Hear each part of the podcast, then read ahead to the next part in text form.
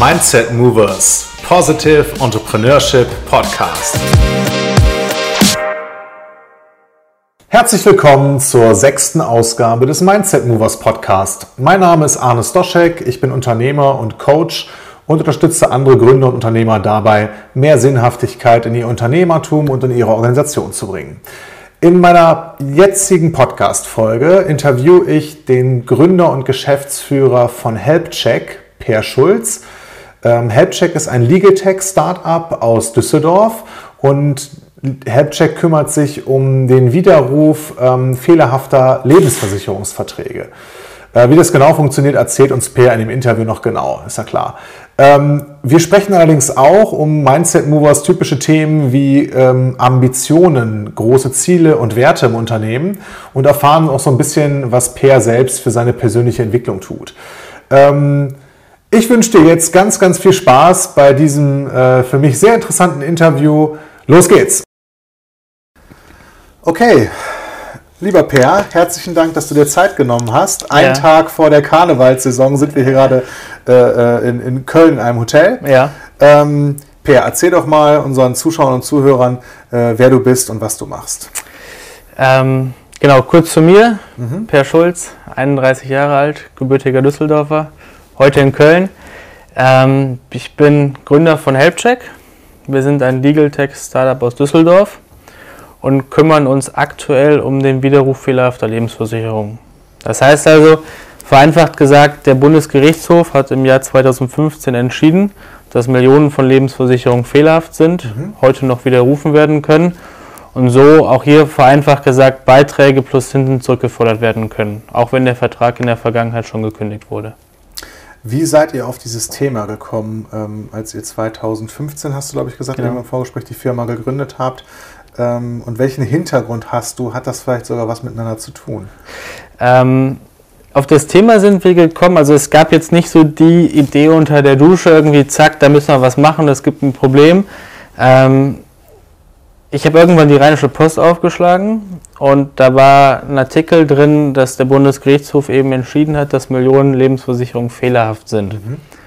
Und ich kannte ähnliche Modelle im Legal Tech-Bereich. Das bekannteste Modell ist, glaube ich, Flugverspätung mit Flightride und Co.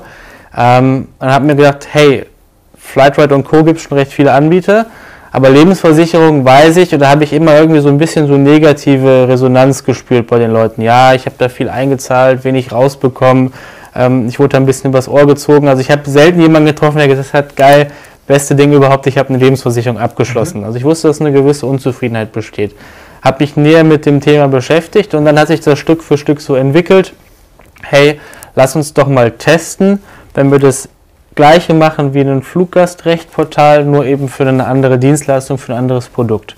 Und so ist dann die Idee entstanden. Und erzähl mir mal, also ähm, was macht ihr genau, wer, wer sind eure Kunden und wie, ähm, was, löst ihr konkret für die?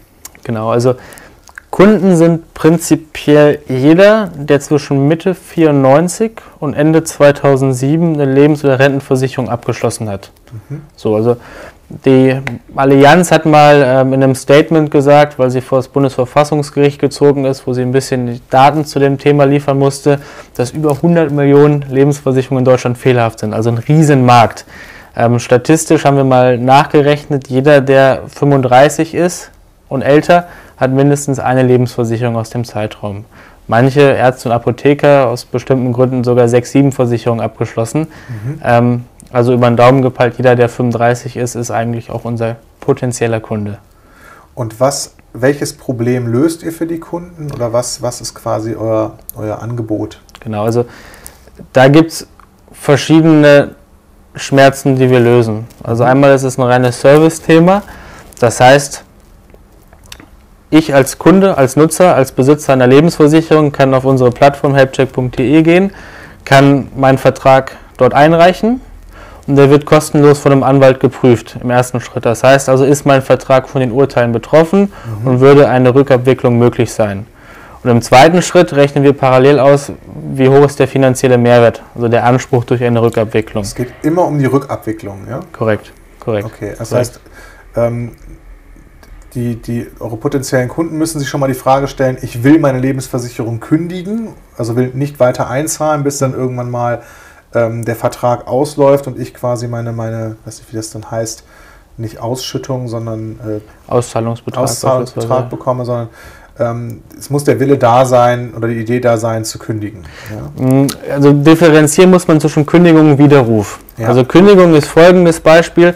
Ich habe in meiner Lebensversicherung 50.000 Euro seit 20 Jahren eingezahlt und jetzt möchte ich die Versicherung kündigen. Dann sagt mir Versicherung XY, ja, der Vertrag würde aber beispielsweise noch 20 Jahre laufen. Bei einer Kündigung heute bekommst du nur 43.000 Euro. Weil am Anfang wurde recht viel für Vermittler und Provisionen ausgeschüttet. Das rechnet sich dann, wenn überhaupt, erst in den späteren Jahren der Laufzeit.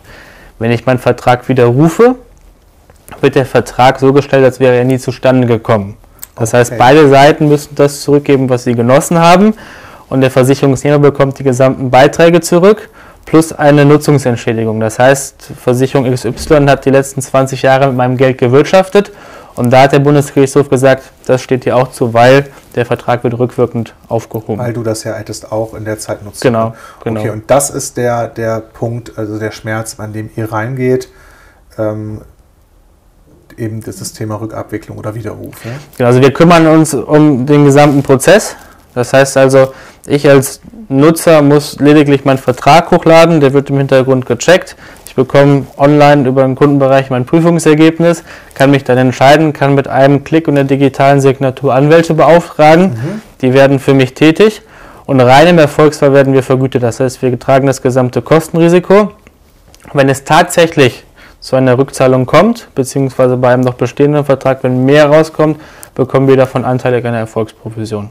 Okay, das heißt, euer Geschäftsmodell ist Provisionierung auf den Erfolgsfall. Korrekt. Und die Provision ähm, erhaltet ihr lediglich auf den Überschussanteil, jetzt in deinem Beispiel eben, die Versicherung sagt, gibt aber nur 43.000 zurück, Korrekt. anstatt der 50, die, die eingezahlt wurden. Und wenn ihr dann den Widerruf ermöglicht, bekommt derjenige doch die 50 zurück plus diesen, ich sag jetzt mal, Zinserwirtschaftungsanteil. Genau. genau. Und auf, dieses, auf diese Differenz, auf diese äh, 7, 8, 9.000 Euro bekommt ihr einen Cut. Genau, genau. Also durchschnittlich sind es über das Gesamtportfolio gerechnet 10.200 Euro an finanziellen Mehrwert beziehungsweise bei gekündigten Verträgen als Rückerstattung. Okay. Genau. Und wie hoch ist der, ist, ist so, so der Anteil, dieser, dieser Cut, den ihr dann immer 25 Prozent. Okay, genau, also ähm, auch da, ich sag mal, das ist jetzt über verschiedene Themen der marktübliche Erfolgsprovision. Ähm, bei einem durchschnittlichen Fall finanzieren wir ungefähr 7000 Euro Kosten vor, beziehungsweise gehen mit 7000 Euro in eine Bütt, wenn der Fall verloren gehen sollte. Okay. Genau. Ähm, wie ist denn eure Firma grundsätzlich aufgestellt? Also du hast gesagt, ihr habt 2015 gegründet. Also Anfang 2016. Anfang 2016 2015 ja. haben wir angefangen, so rum, genau. Ja. Ähm, wie groß seid ihr jetzt und, und wie, wie, viele Leute arbeiten an dem Thema? Ähm, wir sind in Düsseldorf 15 Leute mhm. und haben ähm, in Frankfurt noch eine Anwaltskanzlei mit aufgebaut. Die haben wir nicht gegründet, das ist ein rechtlich eigenständiges Unternehmen ähm, aber haben für diese Anwaltskanzlei von Anfang an die gesamte Software aufgebaut. Und das sind aktuell auch nochmal zwölf Mitarbeiter. Okay, das heißt in, in Summe äh, knapp 30 Leute, die an diesem Thema arbeiten. Genau, genau. Okay. Genau. Und 15 davon bei uns in-house in Düsseldorf. Dann ähm, 12 eben in Frankfurt, die mit uns, mit unserer Software vor allen Dingen, die rechtliche Abwicklung durchführen. Weil Dann hast du eingangs gesagt, gerade Legal Tech-Unternehmen ja. und, und äh, jetzt sprichst du immer wieder über Software. Erklär mal, was eure Software äh, genau leistet. Ähm, genau, also wir haben halt gemerkt, dass viele Anwälte in dem Thema rechtlich gut aufgestellt sind. Das mhm. heißt, die haben die Urteile verstanden, die waren fit in dem Thema. Ähm, nur das Problem, was wir erkannt haben, ist, dass sehr viele Kanzleien einfach keine Masse abwickeln können auf hoher Qualität. Mhm. Das heißt also, wenn die Masse machen wollen, bleibt die Qualität auf der Strecke und das möchten wir nicht, weil wir das Gesicht zum Kunden sind und auch rein im Erfolgsfall aus eigenem Interesse sogar ähm, daran, daran mitverdienen, ähm, sodass wir gesagt haben, okay, wir müssen das Ganze über Software lösen. Das heißt, wir sind hingegangen und haben beispielsweise eine Matrix zusammen mit der Humboldt-Universität in Berlin entwickelt, über 600 Urteile zu diesem Thema ausgewertet. Ja Und jeder Fall wird von einem Anwalt nach einem bestimmten Prüfschema anhand dieser 600 Urteile klassifiziert. Und anhand dieser Klassifizierung sagt die Matrix im Hintergrund, okay, der Vertrag ist fehlerhaft oder der Vertrag ist nicht fehlerhaft. Und dann werden daraus eben auch Schriftsätze automatisch generiert und die ganzen Folgeprozesse im gerichtlichen Verfahren. Okay, also genau. Äh, viele Prozessschritte, die, die früher in einer Anwaltskanzlei durch Menschen hätten manuell gemacht werden müssen, konntet ihr damit automatisieren? Also zum Beispiel diese Schriftstückerzeugung und ähm, dann die Klageführung und so weiter? Genau, also ähm, das ist nicht so, das ist ganz wichtig, dass wir jetzt quasi immer den gleichen Schriftsatz Master haben und da wird dann nur der Name ausgetauscht. Also wir haben das mal hochgerechnet. Ähm, wir haben über 1,5 Millionen verschiedene Klagetypen, die wir so erstellen können mit der Software. Okay. Ähm, und kein Schriftstück gleich dem anderen. Wir haben auch bewusst darauf geachtet, dass wir das, oder wir haben es auch externen Dritten vorgelegt und gesagt, okay, hey, eins wurde mit der Hand geschrieben, eins wurde Computer gemacht, du musst jetzt rausfinden, welches war mit dem Computer. Und die haben es einfach nicht hinbekommen. Also, dass wir dann eher raten und sagen, ja, ich, ich kann es gerade nicht, äh, nicht sehen. Ähm, und was vielleicht eine ganz interessante Kennzahl ist, wir haben vorher mit manuellen Anwälten gearbeitet und konnten anhand der Klagen und anhand der eingereichten Fälle sehen, wie lange eine manuelle Bearbeitung von einem Klageschriftsatz dauert. Das sind ungefähr zweieinhalb bis drei Stunden, je nach Umfang der Klage. Ähm, wir sind aktuell bei einem Fall unter fünf Minuten. Das heißt also, was diese Software kann oder was, was der Mensch noch machen muss, ist den Fall zu klassifizieren und zu schauen, okay, ähm, ist beispielsweise eine Widerrufsfrist von 14 Tagen angegeben oder von 30 Tagen. Ist der Text fett gedruckt, ist eine Box um den Widerrufsbelegung drumherum. Das macht der Mensch und anhand dessen wird eben die Matrix im Hintergrund aktiv und scannt die Urteile und sagt, gibt es für diese Konstellation schon Urteil oder nicht. Wie lange dauert dieser Prozess, also dieser menschliche? Ähm Fünf Minuten. Okay, spannend. Genau. Also der Ansatz ist, dass ein also Anwalt. Das sind die fünf Minuten. Genau, das sind, das sind die fünf Minuten, genau. der Rest äh, wird von der Software. Genau, genau. Das ist der Ansatz, dass ein Fall einmal am Anfang angefasst werden muss, in Anführungsstrichen, klassifiziert werden muss und ab dann alles weiter daraus quasi generiert werden kann.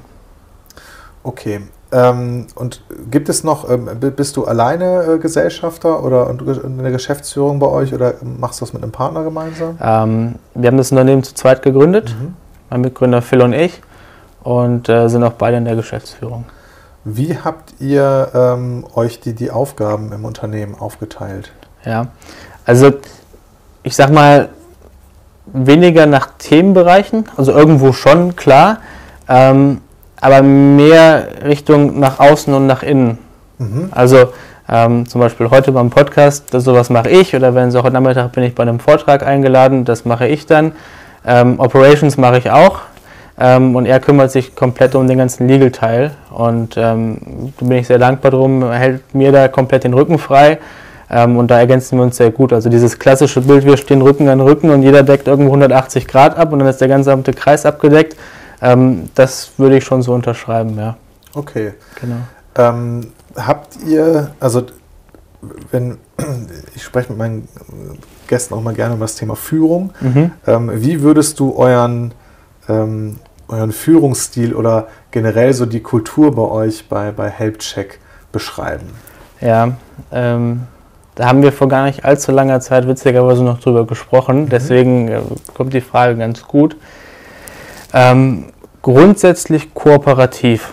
Mhm. Also wenn man so von diesen klassischen Führungsmodellen ausgeht, autoritär, kooperativ und ganz unten laissez-faire, ähm, würde ich sagen, grundsätzlich kooperativ. Wir rutschen allerdings manchmal ein Stück weit in die laissez-faire Ecke rein ähm, oder Ebene rein, ähm, einfach weil wir 100.000 To-Dos am Tag haben und nur 10.000 abarbeiten können.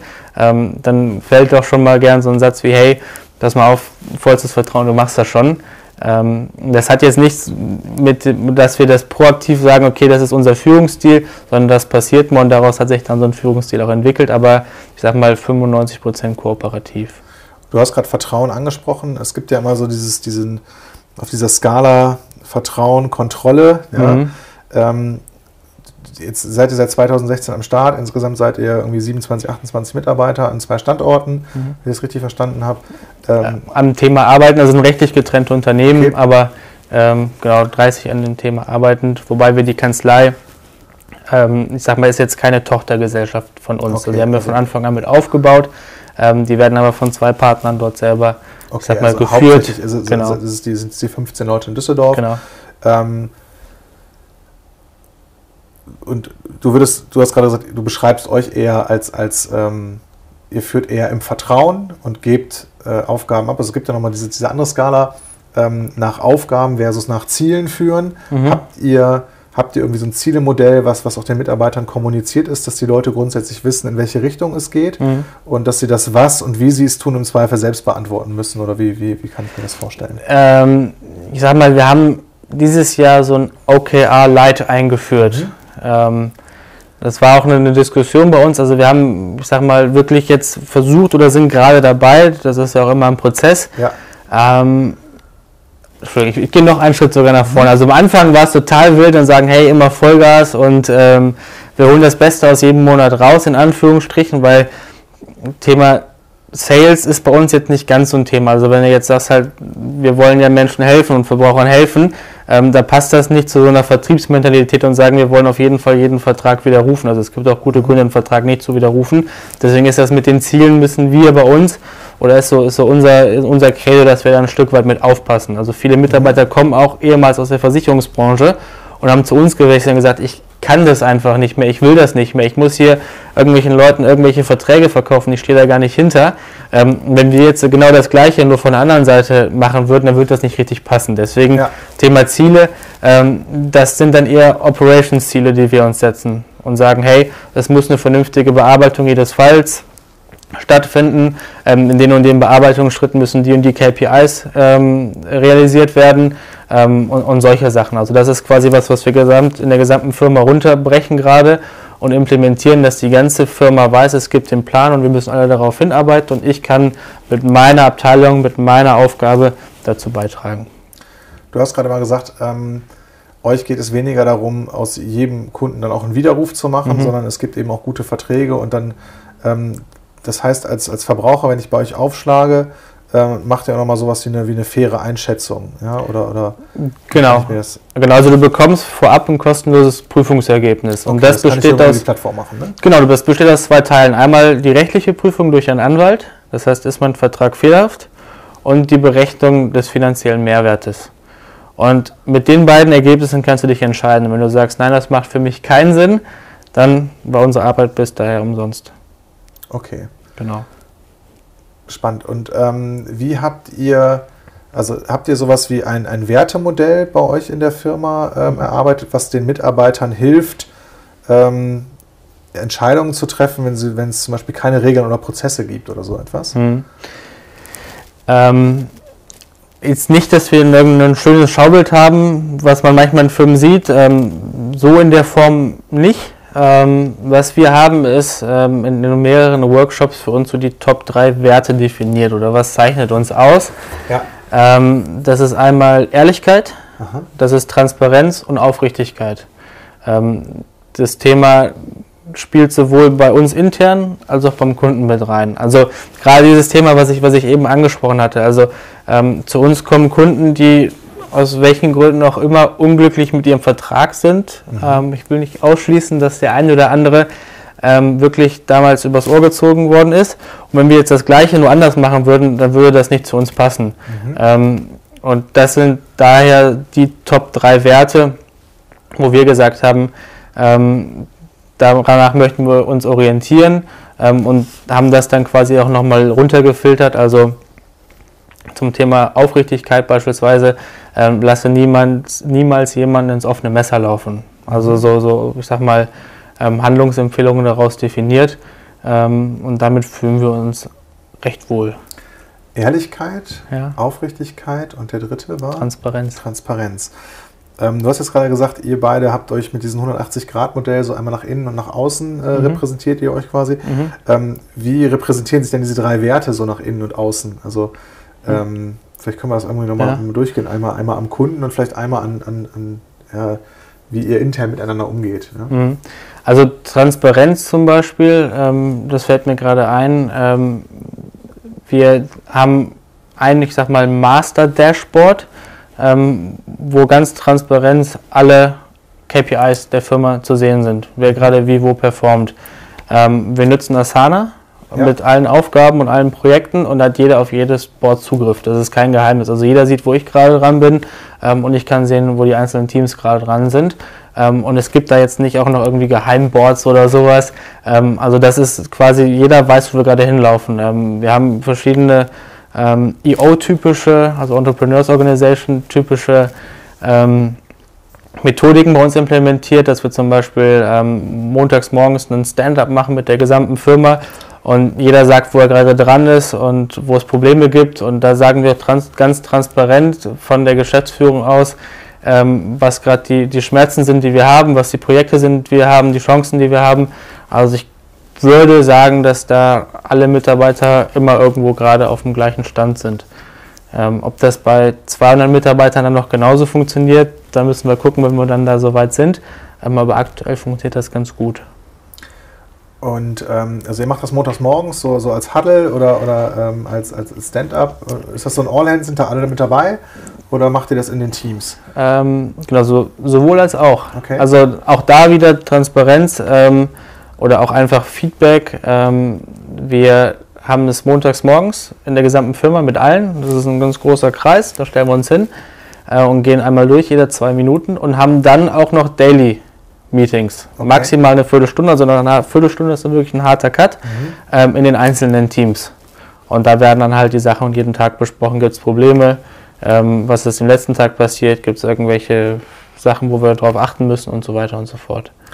Und wie empfinden das? Ich meine, das ist immer schwierig als Chef und mhm. Geschäftsführer mhm. zu sagen, aber mhm. wie nimmst du wahr, wie das die Mitarbeiter empfinden? Ähm, Habt ihr es von Anfang an so gemacht oder ähm, habt ihr das später eingeführt und, und gab es irgendwie, das, ist das eine Veränderung gewesen zu, zu der Arbeitsweise vorher gegeben? Mm, es gab mal den Wunsch nach ein Stück weit mehr Struktur oder Orientierung okay. ähm, und haben wir gesagt, okay, sehr gerne, das ähm, ist ein gutes Feedback und lass uns versuchen, das Ganze zu bündeln. Und daraus sind dann eben diese Dailies entstanden. Genau. Okay. Ähm, das war jetzt so der Wert Transparenz und wie repräsentiert ihr ähm, also Ehrlichkeit und Aufrichtigkeit? Zu Ehrlichkeit hast du eben schon was gesagt, mhm. zum Beispiel im, im, Vertrieb Richtung Kunden. Ähm, ja. Hast du noch irgendwie ein Beispiel, wie, wie, eure Werte, also wie eure Werte gelebt werden? Ich finde es immer ganz interessant, ja. ähm, das nicht nur so abstrakt zu beschreiben, sondern ja, gerne, was denn dann auch, auch damit, damit gemacht wird. Also oft gibt es große Unternehmen, die schreiben sich irgendwie Mission Statement hin und irgendwelche Core Values und die mhm. kennt aber keiner. Ähm, und, und schon und die Leute leben auch nicht danach, dann, dann zündet die Idee dahinter nicht. Ne? Ja, ja. Also ich sage mal gerade das Thema Ehrlichkeit und Aufrichtigkeit, das sind ja jetzt für mein Verständnis keine Werte oder Begriffe, die hart voneinander zu trennen sind, also Nein, die verlaufen. Ja. ja. Ähm, und ich würde sagen, generell unser gesamtes Geschäftsmodell ist ja darauf ausgerichtet. Also ich, wenn ich jetzt von mir sprechen kann, wie oft habe ich schon irgendwas bei Amazon bestellt oder bei Alibaba Express, mhm. ähm, habe da vorab irgendwie 49 Dollar bezahlt für einen super coolen Bluetooth-Lautsprecher, ähm, der auch noch wasserdicht ist und dann komme ich den und das ist der größte Murks. Der funktioniert nicht oder die Soundqualität ist scheiße. So, das heißt, ich habe erstmal 49 Euro bezahlt, nach China zurückschicken möchte ich den im Zweifel jetzt auch nicht mehr, das ist mir zu nervig und dann liegt er irgendwo in der Schublade. Und bei uns, ich finde, das ist auch ja so ein Stück unserer DNA, dass wir rein im Erfolgsfall bezahlt werden. Also, dass bei uns kein einziger Euro vorab fließt, ähm, dass du diese kostenlose Prüfung bekommst, dass du deinen Mehrwert ausgerechnet bekommst, dann kannst du sagen, okay, ich möchte das nicht machen, dann haben wir komplett umsonst gearbeitet. Oder du kannst uns beauftragen und dann verdienen wir nur, wenn du Geld bekommst und du verdienst immer mehr als wir. Ähm, und ich finde, das ist halt so generell unsere DNA oder die DNA des Geschäftsmodells. Könnte man auch irgendwie mit Integrität zusammenfassen. Das ist ja für mich Absolut. immer diese, ähm, diese Kombination aus Wort geben und Wort halten. Ne? Mhm. Äh, okay, das, das ist spannend. Ähm, jetzt haben wir schon, du hast gerade schon gesagt, du bist auch Mitglied bei EO, ich bin das auch. Ähm, äh, da kennen wir uns auch äh, her, beziehungsweise da, da, war die, da war die Connection. Ähm, da kommen wir vielleicht im zweiten Teil drauf. Ich spreche ja immer ganz gerne, so die Kernhypothese bei, bei mir im Podcast ist auch, dass unternehmerisches Wachstum persönlichem Wachstum folgt. Mhm. Und ich frage nachher nochmal so ein paar Sachen in die Richtung. Aber jetzt nochmal, du hast gerade gesagt, ihr nutzt auch so ein paar von diesen Vern Harnisch, EO ähm, äh, Modellen. Habt ihr euch neben, neben Werten oder Core Values auch ähm, ein Ziel gegeben oder seid ihr auf einer Mission unterwegs oder gibt es sowas wie eine Vision also, oder ein ja. hack Ja. Ähm, vielleicht hast du da auch ein bisschen was, was du teilen kannst. Ja, sehr gerne. Ähm, also Du musst dir vorstellen, wenn du bei uns ins Büro reinkommst, ähm, wir haben relativ untypisch für Düsseldorf haben wir einen Riesenloft. 400 mhm. Quadratmeter, bin schwer im Schätzen, aber die Decken sind wahrscheinlich so im Peak 6, 7 Meter hoch. Ähm, das ist eine alte Großdruckerei gewesen und die ist jetzt auf Büroloft umgebaut worden. Ähm, das heißt also, wenn du im Büro stehst, siehst du gesamt Helpcheck, wo du das ganze ja. große Fläche über, überschauen kannst. Und ganz hinten ist ein Banner, ähm, 4 mal 1,50 Meter würde ich schätzen, oder 3 mal 1,50 Meter, sehr, sehr groß. Ähm, das erste, was du liest, ist: We want to process more legal claims than all regular lawyers combined. Also unser B-Hack. Also, hey, wir wollen irgendwann mal mehr Fälle zusammen mit unserer Software abwickeln als alle anderen Anwälte zusammen. Ähm, das schließt nicht aus, dass wir auch mit Anwälten zusammenarbeiten wollen, ganz im Gegenteil. Also ähm, das hat einen guten Grund, dass nur ein Anwalt vor Gericht treten darf, aber das ist eher so ein bisschen auf unsere Software bezogen, dass wir sagen, das ist unser Objekt, da wollen wir hin. Ähm, und parallel dazu unsere Vision, ähm, wir sagen, wir wollen das Check 24 für Rechtsansprüche werden. Also ich habe es ja eingangs gesagt, Lebensversicherung über 100 Millionen betroffene Verträge in Deutschland, die potenziell zur Disposition stehen, ist ein Riesenmarkt, ja. Ähm, gleichzeitig können wir unsere Software und die Plattform auch für andere Rechtsgebiete einsetzen ähm, und gehen da Stück für Stück in, in Anführungsstrichen neue Verticals, also neue Rechtsgebiete rein ähm, und wollen dann irgendwann quasi der One-Stop-Shop für Rechtsansprüche sein. Okay, das ist ja auch eine komplette Digitalisierung dieses Verbraucherrechtsmarkts. Ne? Genau. Ähm, und, und ich kenne das, also ähm, als Unternehmer kenne ich das. Da habe ich nochmal einen anderen Zugang zu, ich sag mal, Rechtsanwälten und, und solchen, äh, so, solchen Themen. Ähm, und entweder bin ich selber versichert als Unternehmen ähm, oder äh, Unternehmen verfügen grundsätzlich über mehr Liquidität als der durchschnittliche Verbraucher und mhm. da ist die Hürde vielleicht geringer, auch mal einen Anwalt zu konsultieren und zu beauftragen. Man hat ja auch schon mal so Kontakte zu Anwälten im Rahmen des Gesellschaftervertrags und zu Beginn einer solchen mhm. Firma. Bei vielen Verbrauchern mhm. ähm, ähm ist, ist da, da glaube ich, nochmal die Scheu äh, da, einen Anwalt zu konsultieren, vor allem wenn keine Rechtsschutzversicherung vorliegt. Das mhm. heißt, ihr stiftet ja wirklich einen Nutzen oder einen Mehrwert, ähm, wenn, wenn, wenn ich diese Vision jetzt mal ähm, mhm. mir, mir, so vor Augen halte. Im Moment gilt das für ein Vertical, das Thema ähm, der Lebensversicherung. Mhm. Und, ähm, und ihr, habt ihr schon weitere ähm, Vertical-Ideen in der Pipeline oder ist das, äh, gibt es da schon äh, An Ansätze oder ist das was, wo du gar nicht drüber reden willst? Jetzt? Du, kann, kann ich gerne machen, aber vielleicht würde ich einen kurzen Punkt noch aufgreifen, den du gerade gesagt hast, weil der war super spannend. Also wenn man das Ganze jetzt mal 10, 15, 20 ja, genau. Jahre weiter denkt. Ähm, aktuell ist es so, dass wenn ich mich über meinen, also wir wollen quasi drei Säulen ähm, wollen wir besetzen. Das erste ist, wenn ich mich wirklich intensiv über mein Recht informieren möchte, kann ich das entweder online tun und finde Webseiten von Anwälten, da muss ich auch wieder beim Anwalt anrufen. Ja. Ähm, es gibt auch bestimmt Zeitungsartikel, aber die gehen dann nicht wirklich über die Tiefe. Ja. Ähm, oder ich muss aktuell wirklich noch klassisch zur Verbraucherzentrale gehen. Mhm. So, das ist so die erste Säule, die wir besetzen wollen mit unserer Plattform. Das heißt also, die Aufklärungsarbeit soll über unsere Plattform stattfinden. Dann die zweite Säule, das hast du gerade auch angesprochen, wenn ich Rechtsstreitigkeiten nicht selber zahlen möchte, brauche ich eine Rechtsschutzversicherung. Das ist auch was, was wir in Zukunft besetzen möchten, also sozusagen Rechtsschutz on Demand. Das heißt also, ich brauche in Zukunft keine Rechtsschutzversicherung mehr, visionär gedacht, sondern ich kann meinen Case einreichen und gebe im Erfolgsfall 25% ab. Aber brauche keine ja, klar, Kosten jeden Monat 30 Euro bezahlen, ähm, sondern mache es halt eben on demand. niemals in Anspruch nehmen werde, weil ich niemals... Korrekt. In, okay. Genau, genau. Und die dritte Säule ist dann eben die rechtliche Abwicklung, dass wir sagen, ähm, da ist noch ein großer Gap zwischen manueller Arbeit und automatisierte Fallbearbeitung. Da wollen wir dann mit unserer Software rein ähm, und eben, ich sag mal, das Ganze holistisch umfassen.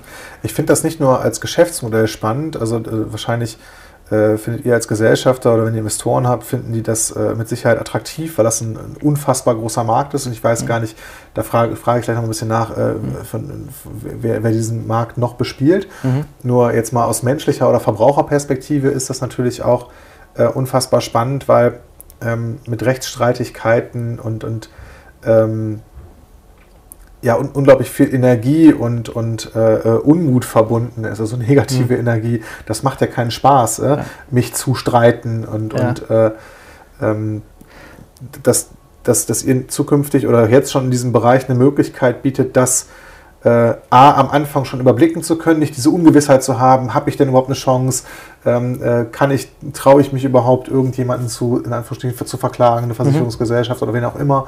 Ähm, und wie geht es dann aus? Äh, muss ich dann die Kosten tragen? Ja. Also dieses Risiko damit verbunden, ähm, dass ihr das ähm, wirtschaftlich angeht, äh, ähm, ist auf der einen Seite wirtschaftlich für eure Kunden spannend, auf der anderen äh, emotional total mhm. spannend. Ja? Also ja. das ist eine, ist eine, echte, äh, eine echte Erleichterung, äh, im Vorfeld zu wissen, ähm, habe ich überhaupt einen Anspruch und lohnt Absolut, sich das? Und, ja. und äh, ob ich gewinne oder verliere, ist egal.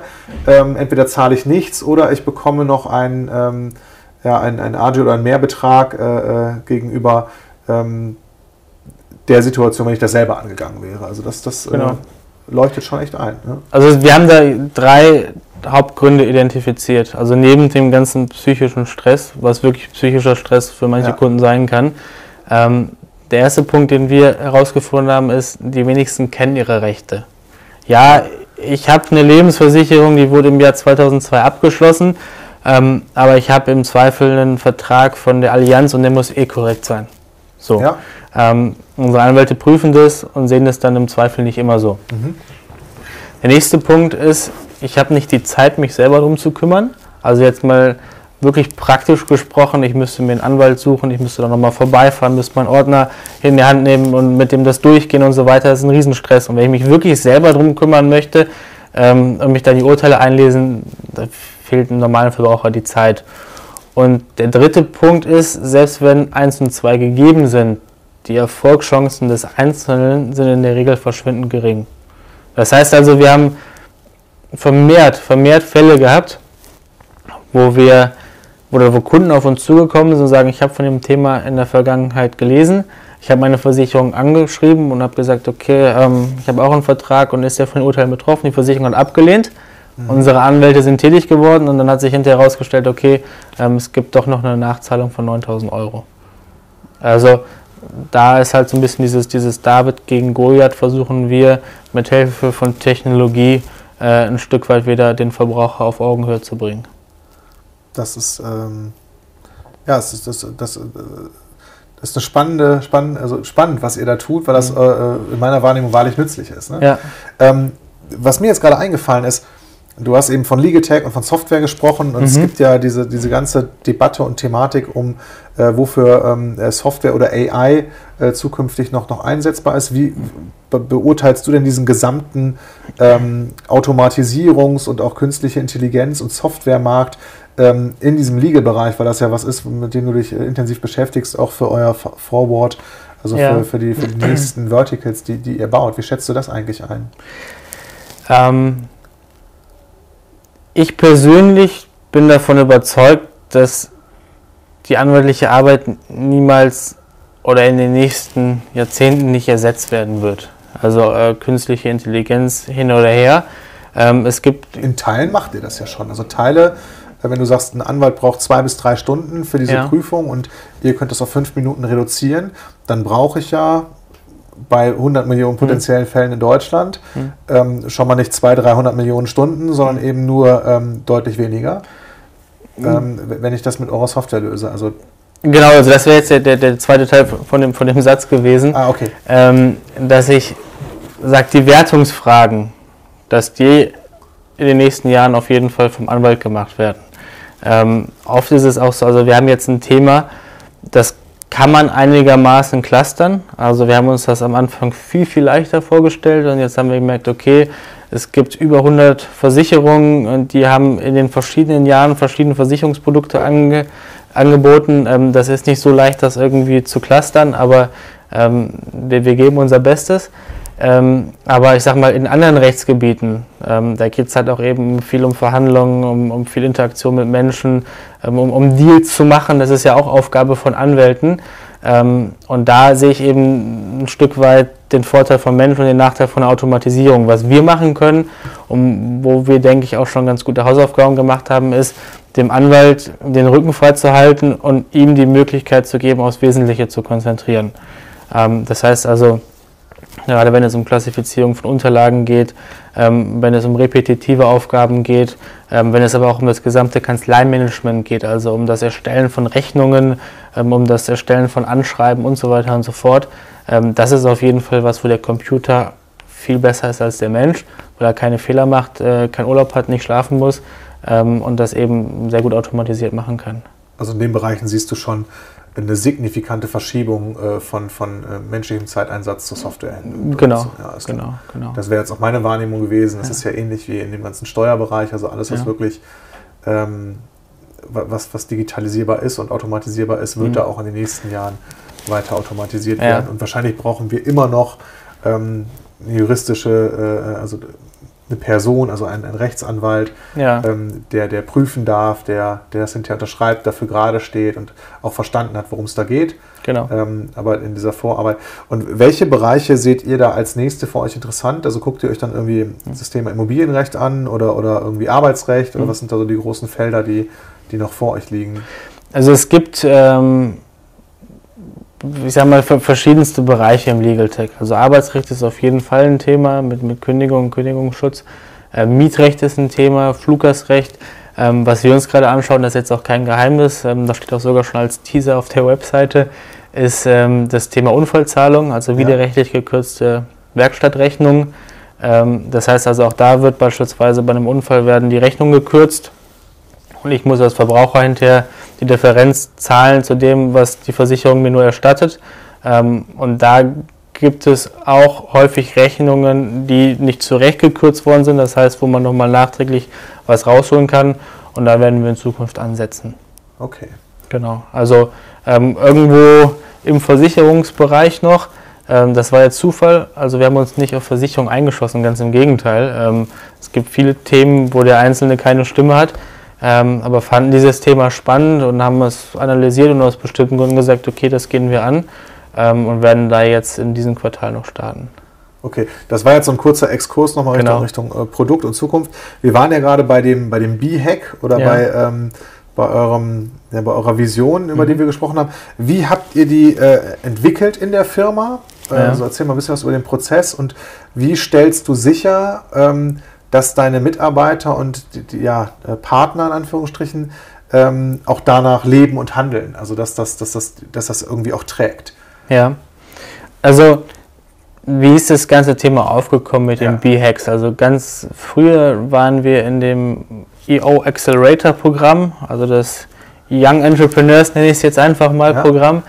Ähm, und dort gibt es die verschiedenen Learning Days. Und ein Learning Day zum Thema Strategie hat sich eben auch mit der B-Hack beschäftigt mhm. und ähm, dort habe ich das. Wir können mal erklären, B-Hack steht für genau. Big Hairy Audacious Goal, also es ist ein großes, haariges, äh, äh, dreistes Ziel, also eine sehr, sehr große Ambition, die ihr mit diesem Plakat, vielleicht kannst du es nochmal auf Englisch sagen, ähm, quasi manifestiert habt und, und, das ist das ist was, was mir, was mir Richtung und Orientierung geben soll. Ne? Genau. Soll so also groß sein, dass ich heute noch nicht weiß, wie ich es erreichen kann, ja. aber alle Beteiligten irgendwie anzündet, äh, dafür zu gehen. Ne? Genau. meine genau, also das Beispiel an dem Tag, was, was uns gegeben war, ist, du hast einen kleinen Coffeeshop um die Ecke und du hast das Big Carrier Dishes Goal, dass du mehr Kaffee verkaufen willst als Starbucks und McDonalds zusammen. Ja. Also so ein, so, so ein Überziel, ähm, wo die Leute dich eher für auslachen. Ja. Und ähm, analog dazu haben wir uns überlegt, okay, was könnte das Überziel für uns sein? Ähm, ich bin eigentlich eher so, mir hat das sehr schwer, bei uns ist es schwer gefallen, weil ähm, das ja schon so ein, so ein bisschen so, ein Statement ist. Also ich finde, ja. so ein Bierk hat auch immer was mit so einer leichten Überheblichkeit zu tun. Also jetzt wir bleiben bei diesem Kaffeebeispiel. Du hast einen kleinen Kaffeeladen und ein Kunde kommt rein und sieht, hey, ich will mehr Kaffee verkaufen als McDonalds und Starbucks zusammen. Da wird es ja denken, was, was ist denn mit dem los? Ähm, deswegen haben wir gesagt, okay, ähm, da müssen wir erstmal die Zähne zusammenbeißen ähm, und einfach wirklich sagen, okay, das ist die Vision oder das ist das, wo, wo wir wirklich hinwollen, was unser, unser McDonalds und Starbucks ist und so hat sich das dann entwickelt. Ja, bleiben wir bei eurem Beispiel. Ja. Euer McDonalds und Starbucks sind ja die anderen Anwaltskanzleien, ja. die das eben nicht mit Software machen oder nicht, nicht mit der Kombination aus Software und, und, und anwaltlicher Arbeit, sondern eben nur mit anwaltlicher Arbeit. Und die können sich so ein B-Hack ja auch schwerer geben, also eures jetzt, dass ihr mehr Verbrauchern helfen wollt bei diesem Thema als alle anderen Kanzleien zusammen oder mhm. alle anderen Anwälte zusammen, wenn ich das richtig wiedergegeben mhm. habe. Das Spannende ist an, an so einem äh, B-Hack, an so einem Ziel, das zwingt euch ja dazu, euch ganz andere Fragen zu stellen. Ähm, genau. Wenn ihr da keine Ob-Frage draus macht, das ist ja immer so die, äh, äh sondern eine Wie-Frage, das ist ja mhm. immer so der unternehmerische Gedanke.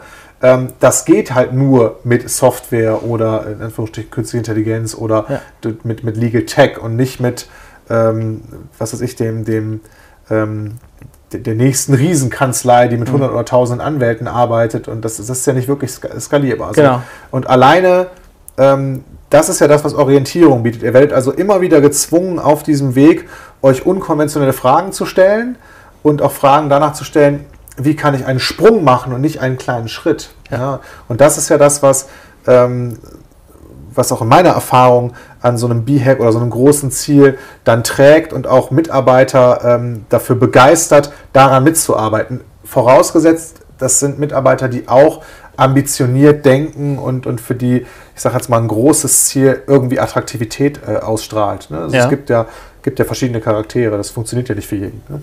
Ähm, genau, deswegen, das finde ich total, total spannend und ich glaube, also das wäre meine Frage, ähm, funktioniert das bei euch? Also löst das was in, in eurem Team aus oder hat das was ausgelöst? Mhm. Äh, seitdem ihr das, äh, ähm, du hast ja gesagt, ihr habt das nicht von Anfang an gehabt, ne?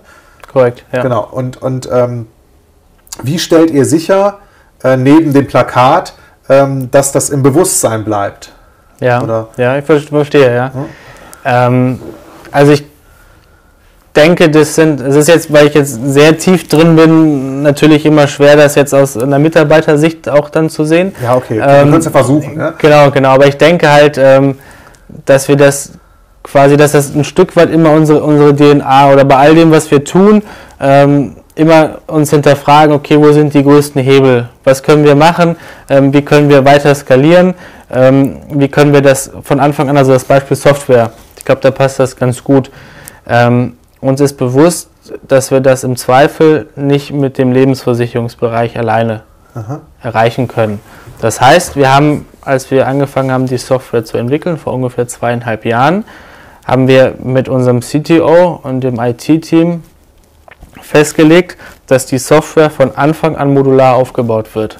Das war am Anfang ein bisschen mehr Arbeit, mhm. aber ermöglicht uns dann relativ schnell auf neue Rechtsgebiete zu gehen.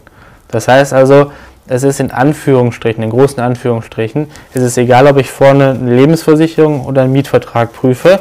Die Engine dahinter ist die gleiche. Ja. Ähm, wir hätten auch deutlich schneller an den Start gehen können, wenn wir sagen, okay, wir bauen das erstmal quick and dirty nur auf Lebensversicherung und ähm, wenn wir dann irgendwann mal so weit sind, dann bringen wir da neue Themen drauf oder vielleicht ist die Software nicht mehr aktuell.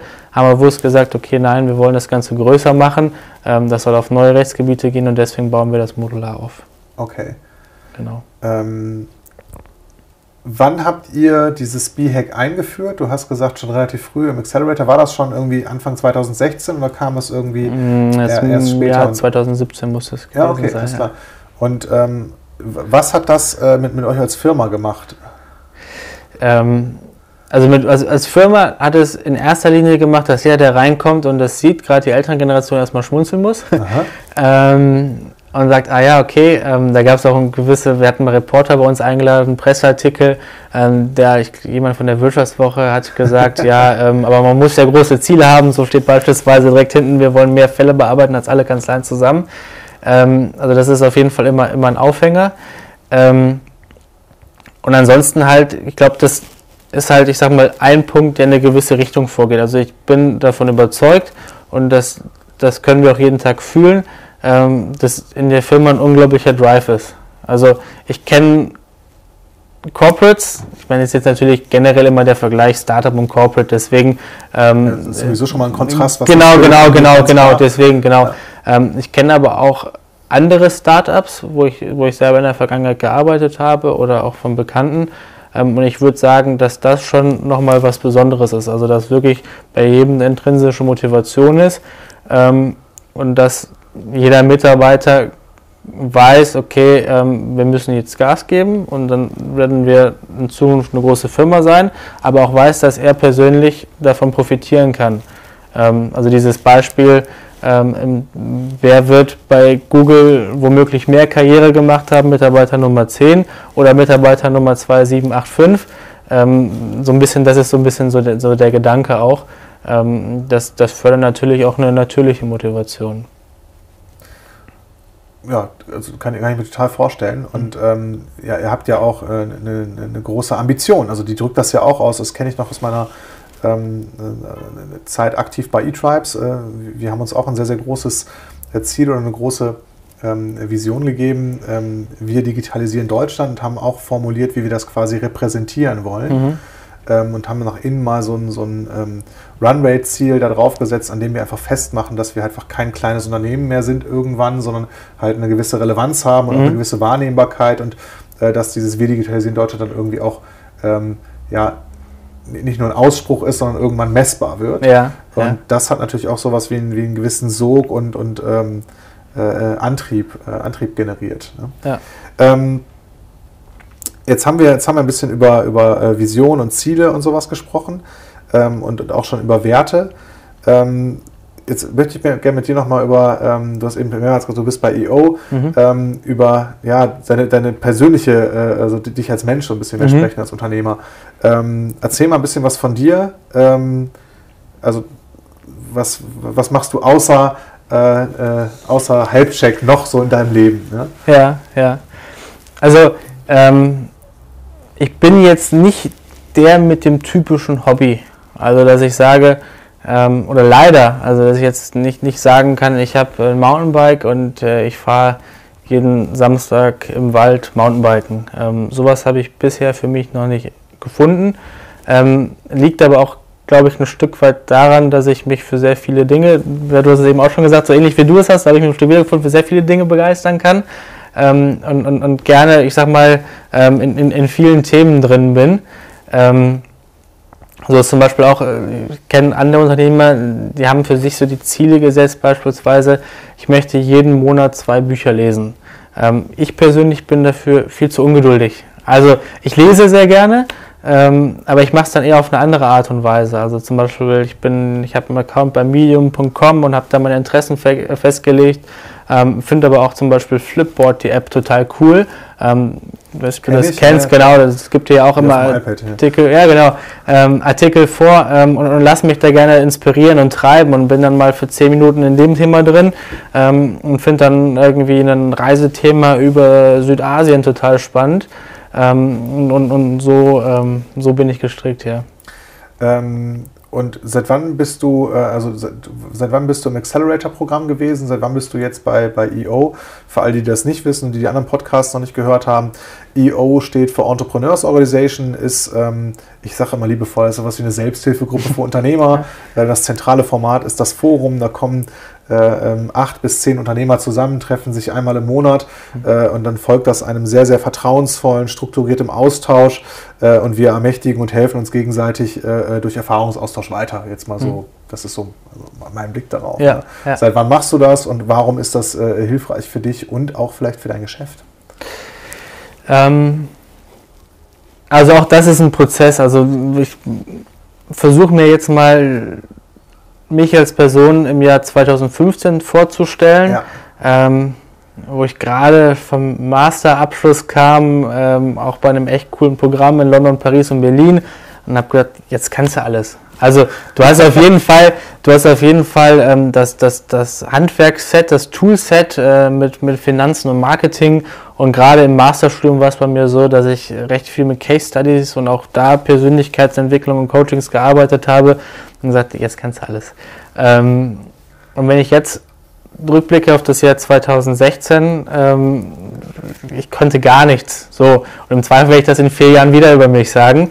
Ähm, und ich denke, dass da EO ähm, und auch vor allen Dingen mein Freundeskreis, was auch sehr viele Unternehmer sind, ähm, dazu beigetragen haben. Und ich muss auch ganz klar sagen, ich habe einen, einen tollen Mitgründer, also dieses Thema Rücken an Rücken, das, das ja. ist auch, hilft auch total zu spiegeln. Also wenn wir jetzt ein gleicher Typ wären, glaube ich, ähm, hätten wir auch wahrscheinlich auch sehr viel Spaß. Ähm, aber dadurch, dass er quasi bei mir meine Schwächen erkennt und umgekehrt, glaube ich, befruchtet sich das ganz gut. Ähm, und wir haben uns da gegenseitig immer so, so ein Stück weit nach vorne gebracht. finde das sehr äh, spannend und, und dass du das so demütig sagst. Du dachtest damals, du wusstest alles und wusstest gar nichts mhm. und wahrscheinlich wird das in vier Jahren wieder so sein. Ja. Das ist ja für mich immer so ein, so ein Indiz dafür. Ähm, ich spreche immer gerne äh, über ähm, diese zwei Modelle des, des dynamischen versus des statischen Mindsets. Also ja. die, die Menschen mit einem statischen Mindset ähm, glauben einfach schon irgendwo angekommen zu sein mhm. und, und, ganz, ganz viel zu wissen. Das heißt, da ist nicht mehr so viel Raum für Veränderung und, und das dynamische Mindset, ähm, das, das tragen oft irgendwie die Leute, die, die dann auch sagen, ja, ähm, was ich, was ich heute weiß, das, das habe ich erst kürzlich erworben und, und es geht immer weiter. Ja. Ähm, das heißt, ich bleibe bleib nicht stehen. Ich glaube, das ist eher das Natürliche. Mhm. Ähm, also Kinder sind schon so. Ne? Mhm. Wenn, wenn, du die Kinder anguckst, die wollen immer ähm, äh, das tun, was die Erwachsenen tun oder mhm. was die Älteren machen und, und ähm, die, die reizen auch äh, ihre, ihre Kompetenzen immer sehr schnell aus. Wenn die gehen können, rennen die sofort. Ja? ja. Und ähm, ich glaube, das ist natürlicherweise in uns angelegt und vielleicht wird uns irgendwann in Schule oder wo auch immer äh, beigebracht, dass wir, wenn wir einen Abschluss gemacht haben, mhm. abschließend, dass wir dann irgendwie fertig sind, aber ja. das ist halt auch nur, nur, nur ein Weg. Ne? Also finde ich ganz interessant, dass du das, ja. gerade so sagst. Ähm, und ähm, wann, wann bist du in dieses EO Accelerator Programm eingetreten und was hat dir das gebracht? Also das war im Jahr 2016, da habe ja. ich zwei... Zur Gründung quasi, ja? Genau, zwei, zwei Jahre. Ähm, das kam über einen Gesellschafter von uns, einen Investor, der hat gesagt, hey, ähm, möchte ich da vorstellen und das, das wird total Sinn machen. Ähm, das hat mir gebracht, vor allen Dingen in erster Linie, dass ich wusste, dass ich, wir mit der Firma mit unserem Problem nicht alleine da sind. Dass es ganz normal ist und dass jemand anderes, der in dem Programm auch teilgenommen hat, das gleiche Problem schon mal hatte und gesagt hat, so und so haben wir das gelöst oder so und so ähm, solltest du es am besten nicht machen. Also einfach aus der Peer Group quasi Feedback zu bekommen und ähm, das ungefiltert zu bekommen, ähm, das war für mich extrem hilfreich. Ähm, Nochmal so zur Einordnung, das Accelerator-Programm ist für Unternehmer, die irgendwo an dieser Schwelle 250, 300, 450, 400, 500.000 Euro Umsatz stehen und die in den nächsten ein bis zwei Jahren über diese Schwelle von einer Million Umsatz springen wollen. Ja.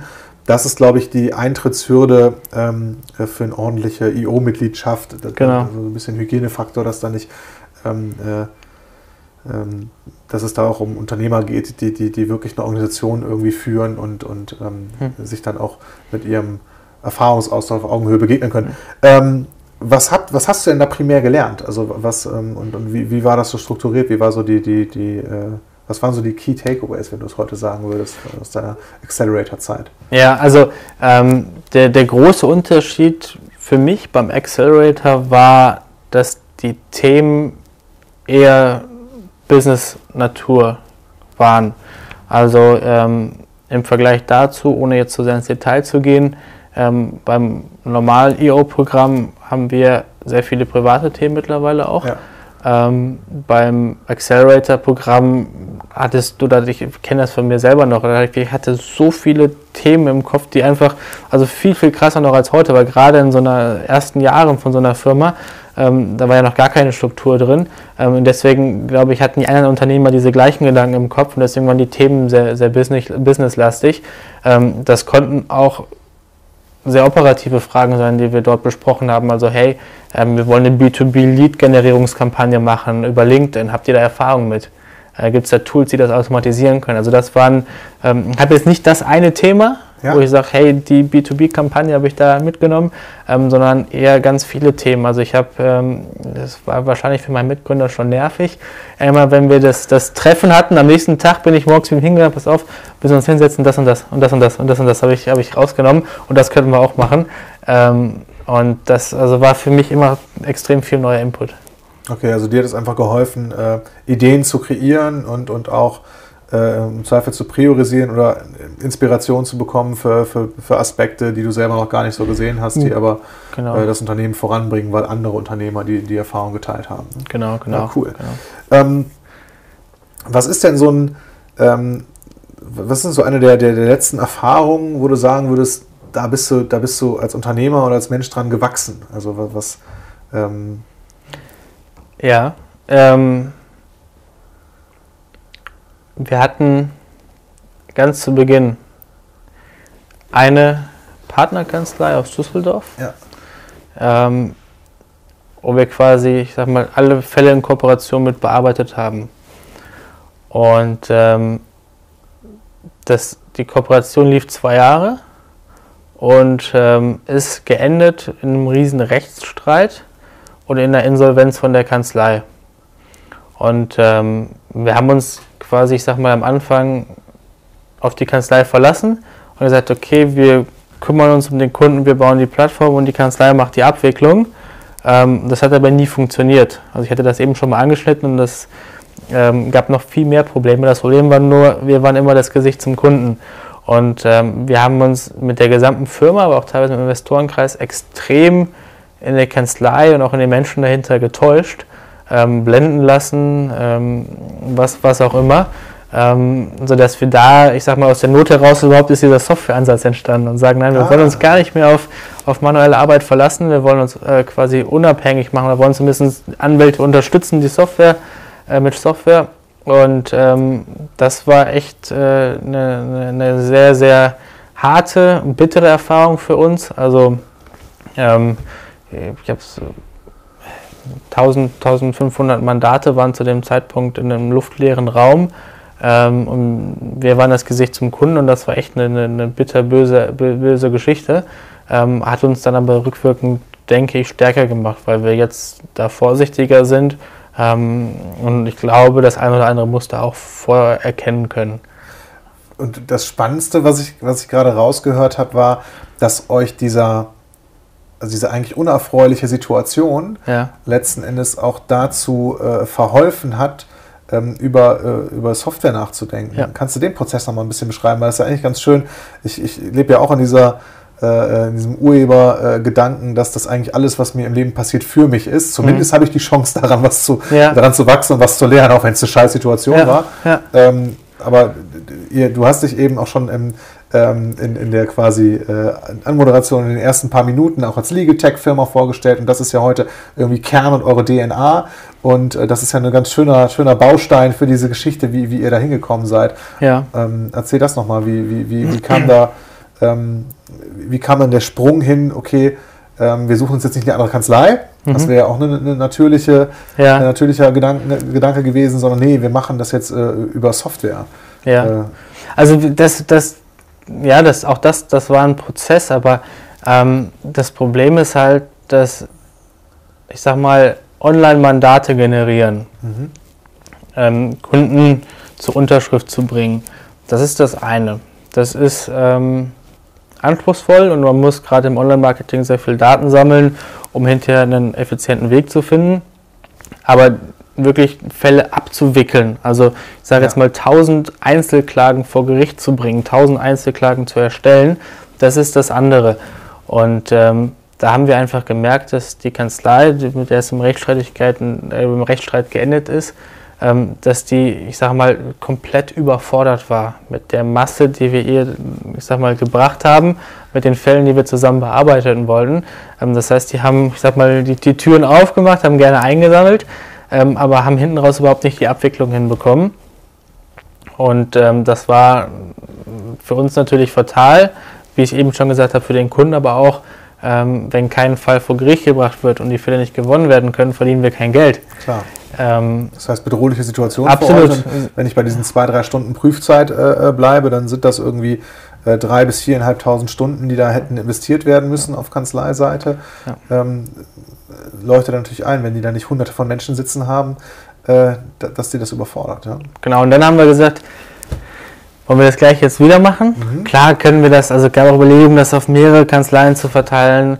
Ähm, oder wollen wir es richtig machen? ähm, wollen auch Thema B-Hack, wollen das in Zukunft für andere Sachen machen. Ähm, und dann ist quasi daraus die Idee zur Software entstanden. Ähm, ja, also mir war schon damals, als das, das war wirklich eine harte Situation für die gesamte Firma. Also auch Thema Spirit nochmal. Also als das passiert ist, ähm, das, das war an einem, an einem Donnerstag, da hat die Kanzlei Insolvenz angemeldet und die gesamte Firma irgendwie, es war klar, das geht so nicht mehr weiter in der Konstellation. Ähm, wir hatten vorher auch schon nicht mehr mit denen gesprochen, aber ähm, die gesamte Firma war am Freitag, normaler Arbeitstag, aber auch Samstag noch komplett im Büro und hat halt die Kunden angerufen, hat kommuniziert und mit den Kunden gesprochen und gesagt, hey, ähm, wir finden eine Lösung, ähm, alles wird gut. Ähm, und das auch die Samstage noch danach, also weil das, weil das Volumen halt sehr hoch war, das Aufkommen und mit den Fragen. Ähm, und ich glaube, von 1500 Mandaten sind uns weniger als 10 unterm Strich abgesprungen. Also wow. verschwindend gering, ähm, weil das die Firma echt gut gemacht hat. Und ähm, da haben wirklich alle, also das hat das halt auch zusammengeschweißt, muss ich sagen. Und mir war, mir, war, mir war schon zu dem Zeitpunkt bewusst, also an diesem Donnerstag so, hey, das ist gerade der größte Fuck-up, der passieren kann. Aber das wird für irgendwas wird das gut ja, sein. Ne? Ähm, und alles ist für irgendwas gut. Du kannst es gerade noch nicht sehen, ähm, aber es geht weiter. Ähm, und das hat jeder in der Firma so gefühlt. Und jetzt stehen wir zehnmal besser da als vorher, weil wir uns nie wieder von einer Kanzleiorganisation, von einer externen in Anführungsstrichen abhängig machen müssen. Und das ähm, ist eigentlich ganz gut. Ja. Cool. ja. Ähm, sehr spannende Story, die du jetzt gerade erzählt hast. Mhm. Ähm, auch ähm, äh, ich, ich, ich gebe in meinem äh, Podcast immer noch so einen so äh, was man Werbeblock genannt. Also du, wenn, wenn du jetzt noch irgendwas hast, ähm, was weiß ich, wenn ihr Leute sucht in Düsseldorf oder mhm. ähm, wenn du sonst so irgendwas ähm, hier aufrufen möchtest, dann, dann hau raus. Ach du, ähm, ich glaube, ich habe schon recht viel über unser Modell erzählt. Ähm, für den einen oder anderen ist es vielleicht spannend, wenn wir mal den Vertrag checken dürfen. Ähm, gute Leute suchen wir generell immer. Ähm, oder generell Leute. Gibt es eine Jobseite, die kann ich dann verlinken in den Show Notes? Genau, genau, genau, genau. Ja. Ähm, auch Initiativbewerbung, herzlich willkommen. Ähm, genau, also das ist das. Und wenn der eine oder andere sagt vielleicht, hey, ich habe da noch eine Idee für ein neues Thema oder spannende Idee sonst, ähm, würden wir uns da auch nie verschließen. Also im Legal Tech-Bereich äh, das nächste Vertical genau, aufzusetzen. Genau, genau. Da seid ihr auch äh, schwer interessiert dran. Okay. Genau. Per, dann äh, herzlichen Dank für deine Zeit und deine Offenheit. Hat mir sehr viel Spaß gemacht. Ich habe ähm, zu danken. Und äh, dir noch super viel Erfolg mit Headcheck. Ja? Dankeschön, das wünsche ich dir Alles auch. Klar. Dankeschön. Das war die sechste Ausgabe des Mindset Movers Podcasts mit Per Schulz. Ich hoffe, sie hat dir gefallen. Lass mir gerne eine Bewertung da und schreib mir gerne Anregungen zu meinem Podcast in die Kommentare oder per E-Mail an arne at mindsetmovers.de.